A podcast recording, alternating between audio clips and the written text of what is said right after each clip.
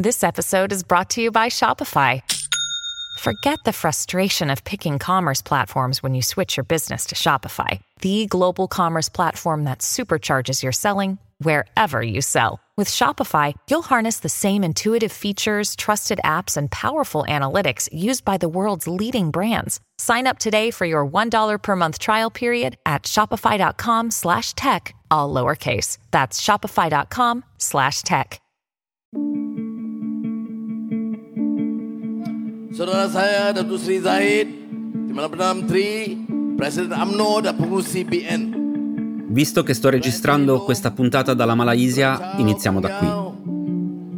Dan semua ramai tetamu-tamu Questo che sta parlando è Anwar Ibrahim, l'attuale primo ministro del paese. Sta parlando a un happening del suo partito qualche mese fa. Partiamo da lui in questa puntata sulla memoria perché di recente ha fatto tutta una serie di commenti sugli ebrei che hanno spinto alcuni analisti a chiedersi se sia effettivamente antisemita. Ora la Malaysia è un paese musulmano e il primo ministro ha criticato duramente Israele per quanto sta succedendo a Gaza. La guerra a Gaza, tra l'altro, ha provocato molte manifestazioni in Malaysia, manifestazioni però, attenzione, più di solidarietà con Gaza e di critica agli Stati Uniti che non di antisemitismo. È importante ricordare questo elemento perché altrimenti si rischia di fare molta confusione e di mischiare tutto come fosse la stessa cosa. Non è così. Per quanto riguarda Anwar Ibrahim, invece, i commenti sugli ebrei precedono quanto sta succedendo nella striscia e in Malaysia non è l'unico ad essersi espresso con toni tipici del complottismo e dell'antisemitismo. Anche un suo predecessore aveva detto che in fondo la crisi delle cosiddette tigri asiatiche a fine anni 90 fu colpa della lobby ebraica. E in Asia la Malaysia non è l'unico paese che ha questa tendenza, o meglio, quello malaysiano non è l'unico governo, perché le popolazioni in realtà sembrano avere idee diverse rispetto ai propri rappresentanti politici. Il 27 gennaio è la giornata della memoria per commemorare le vittime dell'Olocausto. La decisione di celebrare questa data è stata presa dall'ONU nel 2005 e si è scelto il 27 gennaio proprio perché quel giorno del 1945 le truppe dell'Armata Rossa liberarono il campo di concentramento di Auschwitz. Come sempre fuori da qui cerchiamo degli sguardi laterali, quindi partiremo dall'Asia per capire come lì sono percepiti quei fatti avvenuti in Europa. Vedremo anche che alcuni paesi asiatici hanno avuto un ruolo molto importante nel fornire un salvacondotto per molti ebrei in fuga dal nazismo. Ci chiederemo poi in che modo conservare questa memoria e in che modo soprattutto continuare a dare valore al ricordo dell'Olocausto e a non dimenticare le cause che portarono all'Olocausto.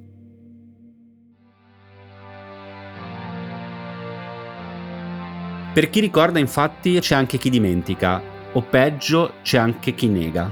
Ed è un fenomeno che continua a esistere, anzi sembra perfino aumentare. Infine chiuderemo con la nostra rubrica Fuori anche da qui. Sono Simone Pieranni e questo è Fuori da qui, un podcast di Cora Media. Per tutti quelli che vogliono uscire dalla bolla, quelli che sono stanchi del sovranismo delle notizie e vogliono aprire gli occhi per accorgersi di cosa succede intorno a noi uno sguardo curioso sul mondo per capire di cosa si discute fuori dai nostri confini.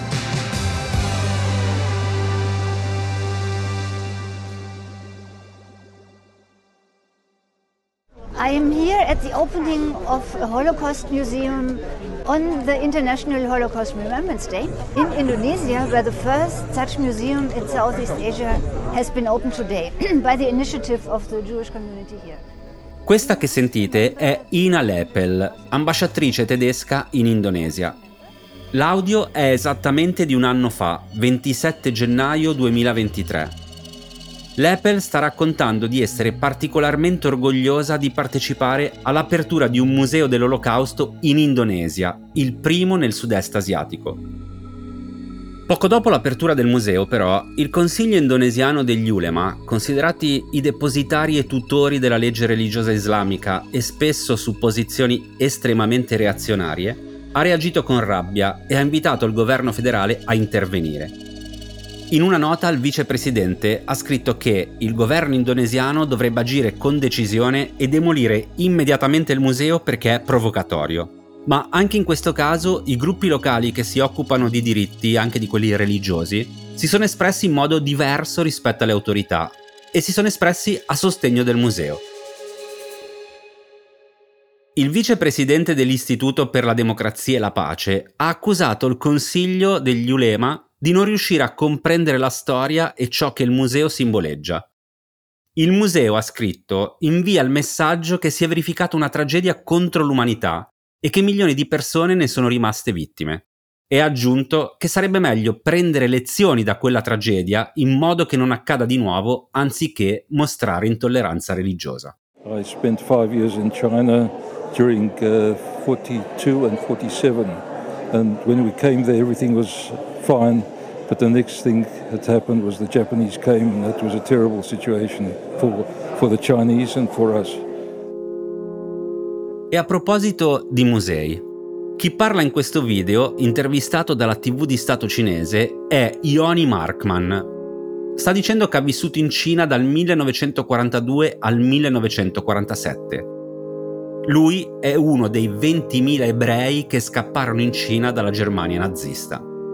Markman racconta anche che poi in Cina, per i cinesi e per i tanti ebrei che avevano trovato rifugio lì, era cominciato un altro incubo, quello dell'esercito giapponese alleato della Germania che occuperà anche parte del territorio cinese. Il salvataggio degli ebrei è ricordato con molto orgoglio dai cinesi e nel 2021 a Shanghai ha riaperto il museo che racconta la storia di chi scappò e trovò rifugio in Cina. Il numero degli ebrei giunti in Cina, tra l'altro, è così alto per un fatto molto preciso. Gli ebrei poterono entrare in Cina senza bisogno di visto, perché allora furono considerati da Pechino rifugiati senza patria. E una storia analoga è avvenuta in un altro paese asiatico. We would go to the park nearby and we would by the time we were five we would see benches that would say dogs and jews not allowed lei è Lotte Hirschfield, una dei tanti ebrei che trovò rifugio nelle Filippine. Ha raccontato che arrivare nelle Filippine è stato uno shock culturale. Non conoscevamo la lingua, ha detto, e prima non avevamo mai visto altri che bianchi. In totale sarebbero stati circa 1200 gli ebrei europei che fuggirono nelle Filippine dal 1937 al 1941. E anche per loro, come per gli ebrei scappati in Cina, dopo il nazismo arrivò l'incubo dei giapponesi.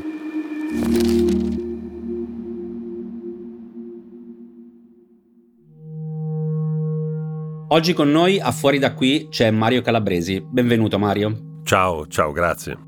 Allora Mario, tu ti occupi da tempo di memoria e d'altronde raccontare le storie è mantenere in vita anche i ricordi e lo fai sia con la tua newsletter che con il podcast che si intitolano appunto Altre storie.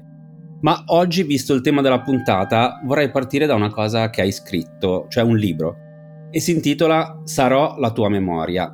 Ci racconti intanto di che memoria parliamo e come hai lavorato a un libro del genere, che è un libro per ragazzi, e raccogliendo, come hai detto tu stesso, pezzo per pezzo ogni giorno parti di questa storia. Io ho raccontato la storia di un rapporto tra una nonna e un nipote, cioè una storia di trasmissione della memoria.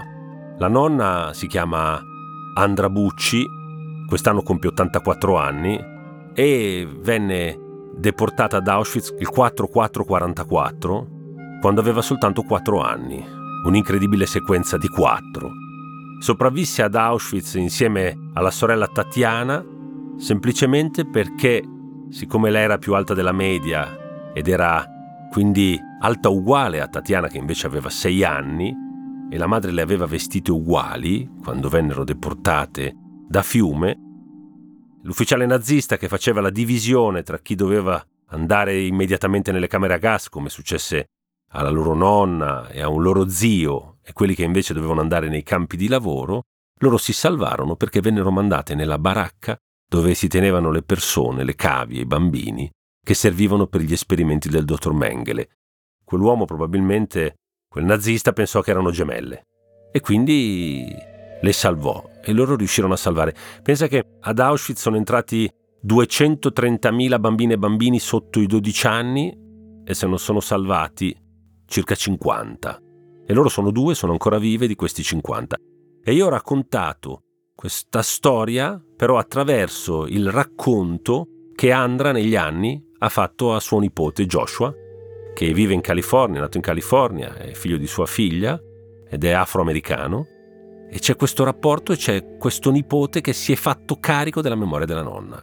Ed è secondo me anche una risposta al tema della post-memoria, cioè chi parlerà di queste storie quando i testimoni non ci saranno più? Perché noi sappiamo che ormai i testimoni ancora viventi in Italia si contano sulle dita di due mani.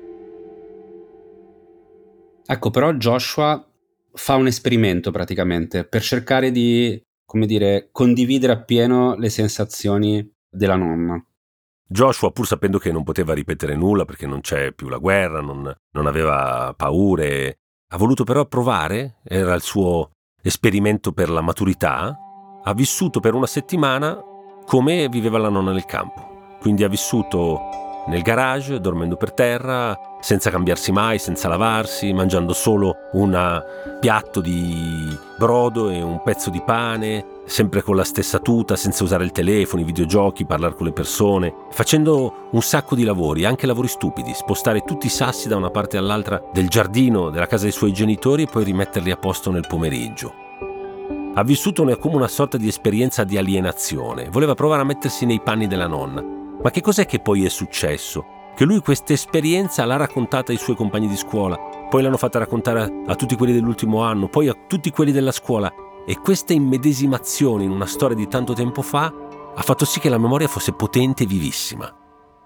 E lui da allora gira le scuole, lui vive a Sacramento, di Sacramento e di altre zone della California, e va e racconta questa storia, ma attraverso i panni di un ragazzo di oggi, californiano, in questo caso anche un ragazzo che è ebreo, ma anche afroamericano. Ecco, tu hai citato la post-memoria, ora ci arriviamo perché è anche un tema naturalmente di questa puntata e c'entra purtroppo in qualche modo la non post-memoria, possiamo dire. Ma nella tua esperienza, ad esempio, di questo libro, visto che l'hai presentato, ne hai parlato a lungo, hai avuto delle risposte, ad esempio, dai giovani? Potentissime. Risposte, Simone, risposte potentissime. Io lo presento molto nelle scuole. Questa settimana l'ho fatto vicino a Milano, a Cernusco sul Naviglio, c'erano 500 ragazze e ragazzi delle scuole medie superiori e tantissimi si presentano e mi portano lettere per Andra, per Joshua, disegni, fanno progetti. In giro per l'Italia arriva tantissime cose, arrivano. E io un giorno ho chiesto proprio ad Andra Bucci, Andra, ma quando voi non ci sarete più, chi porterà avanti la memoria? E io pensavo che la risposta fosse le persone a cui l'abbiamo tramandata, trasmessa come mio nipote Joshua. E lei dice, io ho dedicato gli ultimi vent'anni della mia vita a portare i ragazzi ad Auschwitz e a raccontare a loro. Ne ho portati migliaia. Io ho fatto una scommessa.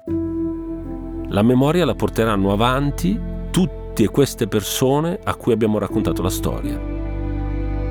Loro saranno la nostra voce, saranno i testimoni che, siccome l'hanno sentita in prima persona e l'hanno vissuta e si sono immedesimati, la porteranno in giro, la racconteranno ai loro amici, la racconteranno ai loro figli.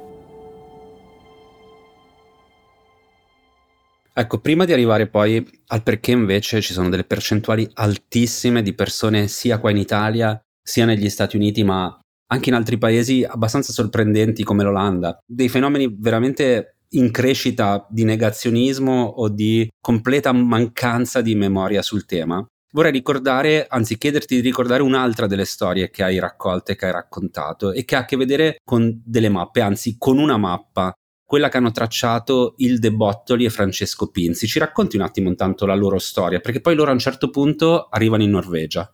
Sì, questa è la storia di una coppia che ha viaggiato l'Europa testimoniando e raccogliendo e facendo una grande mappa di tutti i campi di deportazione, sterminio, raccolta degli ebrei, spesso degli ebrei all'interno del grande e tragico progetto della Shoah portato avanti dai nazisti. Loro che cosa hanno fatto? Loro hanno catalogato e mappato. E hanno catalogato e mappato anche luoghi di cui non c'è più la memoria. E invece loro sono andati in giro per dire anche qui è successo. Anche qui quella storia tragica e sanguinosa è passata e ha lasciato un segno. E loro rimettono quel segno anche dove è stato rimosso. E poi, per combinazione abbastanza drammatica, loro arrivano in Norvegia proprio quando c'è la strage di Utoya, giusto? Esattamente. Arrivano e rivedono questi fantasmi. Io ti devo dire una cosa, c'è un grande fenomeno in crescita di negazione, così come ci sono i rigurgiti di antisemitismo. Però io ti voglio dire una cosa, non dimentichiamo una cosa. Il tempo della memoria incomincia negli anni 90, cioè incomincia 30 anni fa, 50 anni dopo la fine della seconda guerra mondiale. Nessuno di queste persone non eh, la senatrice Segre, non Andra Tatiana Bucci, non Sami Modiano, nessuno di loro aveva parlato per mezzo secolo. Non ci dimentichiamo che perfino il libro di Primo Levi inizialmente non venne pubblicato. C'è stato un tempo lunghissimo di rimozione.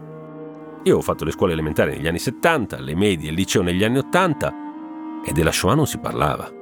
Non era argomento di studio. Oggi non esiste una scuola elementare, media, superiore in Italia che non parli e non faccia memoria. Allora, quindi io partirei da qua. Partirei dalla quantità di consapevolezza che c'è oggi rispetto al passato. Il rimosso invece è stato riportato al centro. Poi, come in tutte le cose, come succede in quest'epoca in cui viene negato il virus, viene negata la guerra e in cui i fenomeni di rimozione ormai sono diventati appannaggio di una parte della popolazione, minoritaria ma consistente, che è una parte di cittadini che rimuovono, che negano, che nascondono. Dovresti dedicare cinque puntate al fatto perché questo accade. Però quello che mi sta a cuore io mi concentrerei di più sul fatto che oggi è in aumento questo. E poi ti voglio dire un'altra cosa. Dobbiamo solo stare attenti. Io che ho a cuore questo, una delle persone che mi sta più proprio a cuore, è Sami Modiano, un uomo di 93 anni, l'ultimo testimone rimasto della deportazione della comunità ebraica di Rodi, che ogni estate torna nella sua isola e ogni mattina alle 10 e mezza va alla sinagoga, la stessa di quando era bambino, attende le persone sulla porta, accoglie chi arriva e racconta la storia di un mondo che non esiste più di una comunità che è stata completamente distrutta e di cui restano oggi soltanto due cose, Sami e la sua sinagoga. Ecco, Sami sta con le unghie e coi denti, resiste perché vuole esserci, vuole esserci nell'anniversario, il 23 luglio del 44. Lui vuole esserci quest'estate, il 23 luglio del 2024, 80 anni dopo, a ricordare che lui c'è ancora a ricordare tutte le persone che ha perso, tra cui il padre la sorella che morirono ad Auschwitz. E allora lui è lì e in memoria di tutte queste persone bisogna stare molto attenti a non mescolare due cose che per me non c'entrano nulla, cioè ciò che sta accadendo oggi in Israele, a Gaza e la Shoah. Sono storie che non possono essere paragonate, come non possono essere paragonati gli attentati del 7 ottobre ai campi di sterminio. Sono cose che hanno storie, dimensioni completamente diverse e che non possono essere comparate, soprattutto non possono essere comparate perché la Shoah non può essere banalizzata e non può essere ridotta a un singolo avvenimento. Allora Mario, ti faccio un'ultimissima domanda. Noi facciamo podcast e stiamo facendo un podcast. In che modo il racconto orale può diventare comunque e essere uno strumento per mantenere e difendere la memoria, forse ancora più potente della scrittura, seppure noi siamo giornalisti?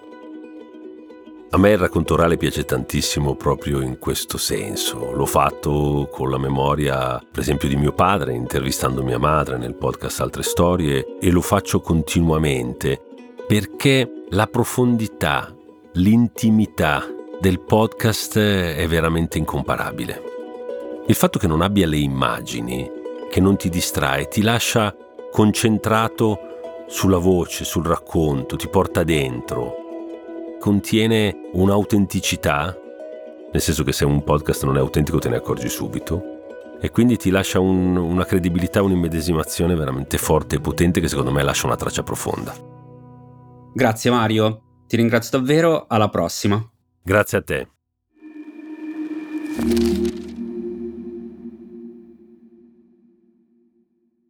Allora, abbiamo raccontato diverse storie legate alla memoria e di come questa vada perpetuata e costantemente diffusa, sostenuta e difesa.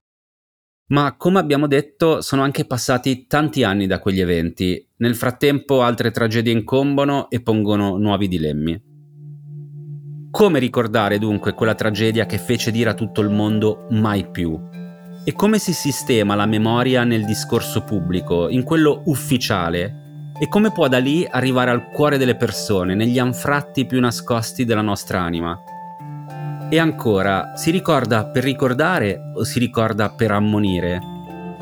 Si ricorda perché si sacralizza la memoria o perché è bene ricordare oggi cosa produsse l'olocausto? Quali furono i meccanismi che portarono all'olocausto? Insomma, come funziona tutto questo? Di chi è la memoria a questo punto? E perché c'è chi la nega? Per incunearci in questi temi, che non sono per niente semplici, la prendiamo un po' alla larga e la prendiamo partendo da Elon Musk, il proprietario di X, l'ex Twitter. At least the ones that we've had done uh, show that there was the least amount of anti-Semitism on X. If you look, if you look at all the other social, like it's never going to be zero if you've got 600 million people on a platform. Expecting it to be anything to be zero is uh, extremely unlikely because you've got 600 million people on a platform. Qui sta parlando alla European Jewish Association. È il 22 gennaio 2024.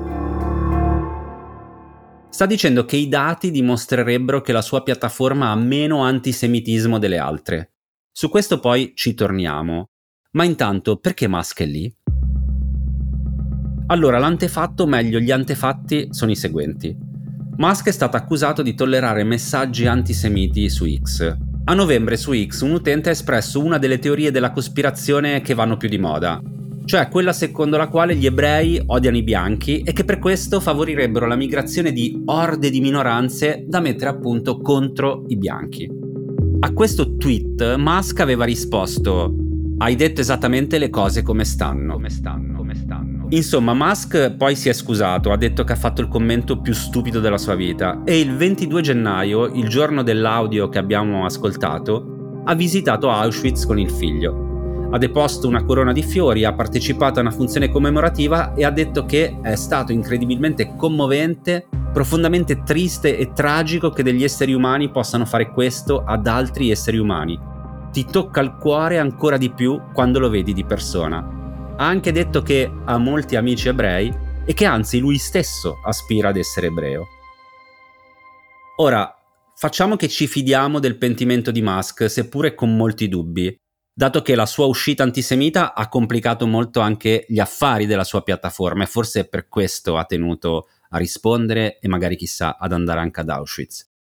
E in più perché di recente il Center for Countering Digital Hate ha rilevato che X ospiterebbe il 99% dei post che i ricercatori del centro segnalano come promotori di discorsi di incitamento all'odio, compreso l'antisemitismo. Rimane comunque un fatto. Il post antisemita al quale Musk ha risposto in un primo momento dandogli ragione non è una novità e non è neanche rappresentante di un sentimento così minoritario. Ad esempio, l'anno scorso Le Monde ha scritto che in Olanda, un paese che consideriamo solitamente molto avanzato in tema di diritti civili e dal quale quindi ci si aspetterebbe una certa conoscenza dei fatti storici, più della metà delle persone non saprebbe che l'Olocausto ha mietuto 6 milioni di vittime. Dall'Olanda non ci si aspetterebbe che un terzo delle persone tra i 25 e i 35 anni afferma di non sapere che Anna Frank, il cui diario è famoso in tutto il mondo, morì in un campo di concentramento nazista e che il 23% dei millennial, i nati tra il 1980 e il 2000, pensa che l'olocausto sia un mito o che sia stato esagerato. E quest'ultimo aspetto non è una novità. Secondo una ricerca di Economist e YouGov, il 20% degli intervistati statunitensi di età compresa tra i 18 e i 29 anni pensa che l'olocausto sia un mito. Molti intervistati, ha scritto l'Economist, sostengono anche la fandonia secondo cui gli ebrei esercitano troppo potere in America. I giovani hanno quasi 5 volte più probabilità di pensarlo rispetto a quelli di età pari o superiore a 65 anni. In Italia non è che siamo messi meglio. Secondo un rapporto Eurispes del 2020, secondo il 15,6% degli italiani l'olocausto non è mai avvenuto. Secondo il 16,1% non avrebbe prodotto così tante vittime come viene sostenuto. Ora veniamo alla parte più difficile.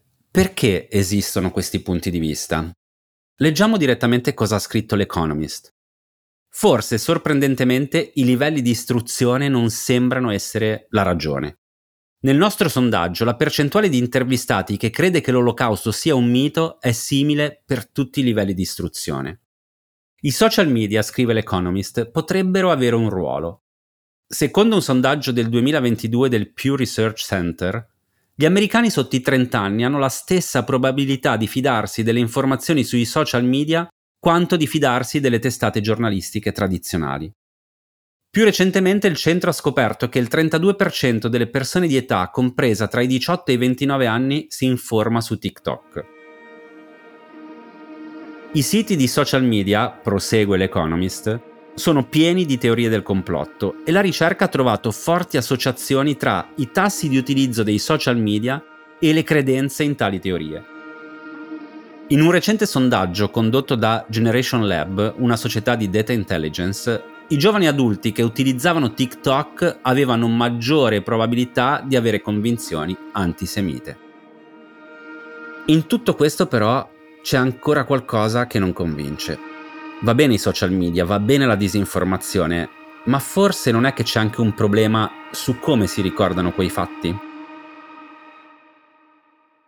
Una posizione interessante al riguardo, secondo noi, è quella di Valentina Pisanti, semiologa all'Università di Bergamo e autrice di Abusi di memoria, negare, banalizzare e sacralizzare la Shoah e di I guardiani della memoria e il ritorno delle destre xenofobe. In tutti i paesi in cui queste politiche sono state promosse e non solo l'antisemitismo ma la xenofobia in senso più esteso eh, sono cresciuti a dismisura.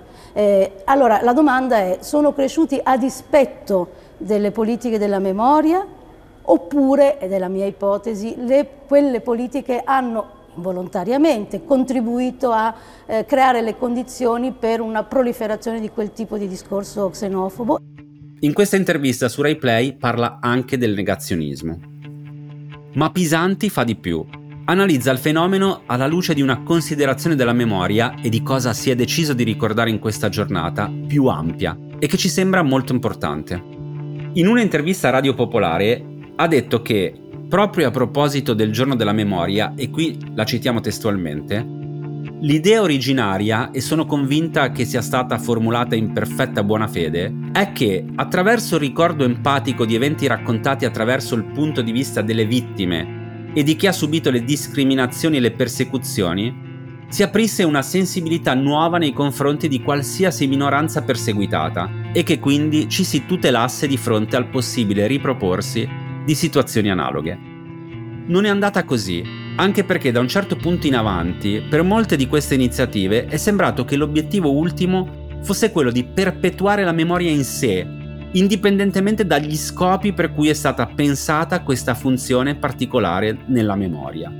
Il nemico non è più il razzista, lo xenofobo o l'antisemita, ma il nemico è qualcuno che dimentica o qualcuno che nega, nel momento in cui il bene da tutelare diventa la memoria e quindi il dovere della memoria diventa qualcosa che si esaurisce nell'atto della commemorazione, a quel punto si perde di vista la seconda parte, che era quella che dava senso all'intera iniziativa.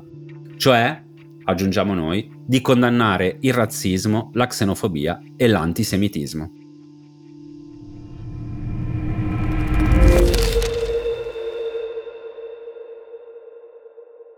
Ed eccoci alla nostra rubrica Fuori anche da qui. Would turn to me and say, you know, it's not like Germany has statues of Hitler. Was that even true? So I went to Germany. And I learned that coping with the past is about a lot more than monuments. One of them turned to me and said, Was your grandfather a Nazi?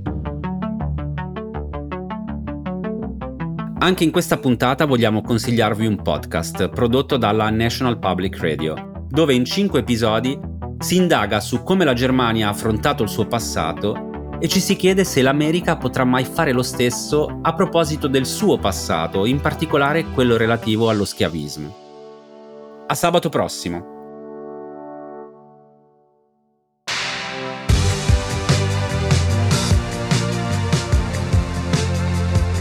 Fuori da qui è un podcast di Cora News prodotto da Cora Media, condotto da Simone Pieranni. La cura editoriale è di Francesca Milano. La supervisione del suono e della musica è di Luca Micheli. La post-produzione e il montaggio sono di Emanuele Moscatelli e Mattia Liciotti. I fonici di studio sono Lucrezia Marcelli e Luca Possi. La producer è Martina Conte. Le fonti degli inserti audio e gli articoli di cui abbiamo parlato nella puntata sono indicati nella sinossi.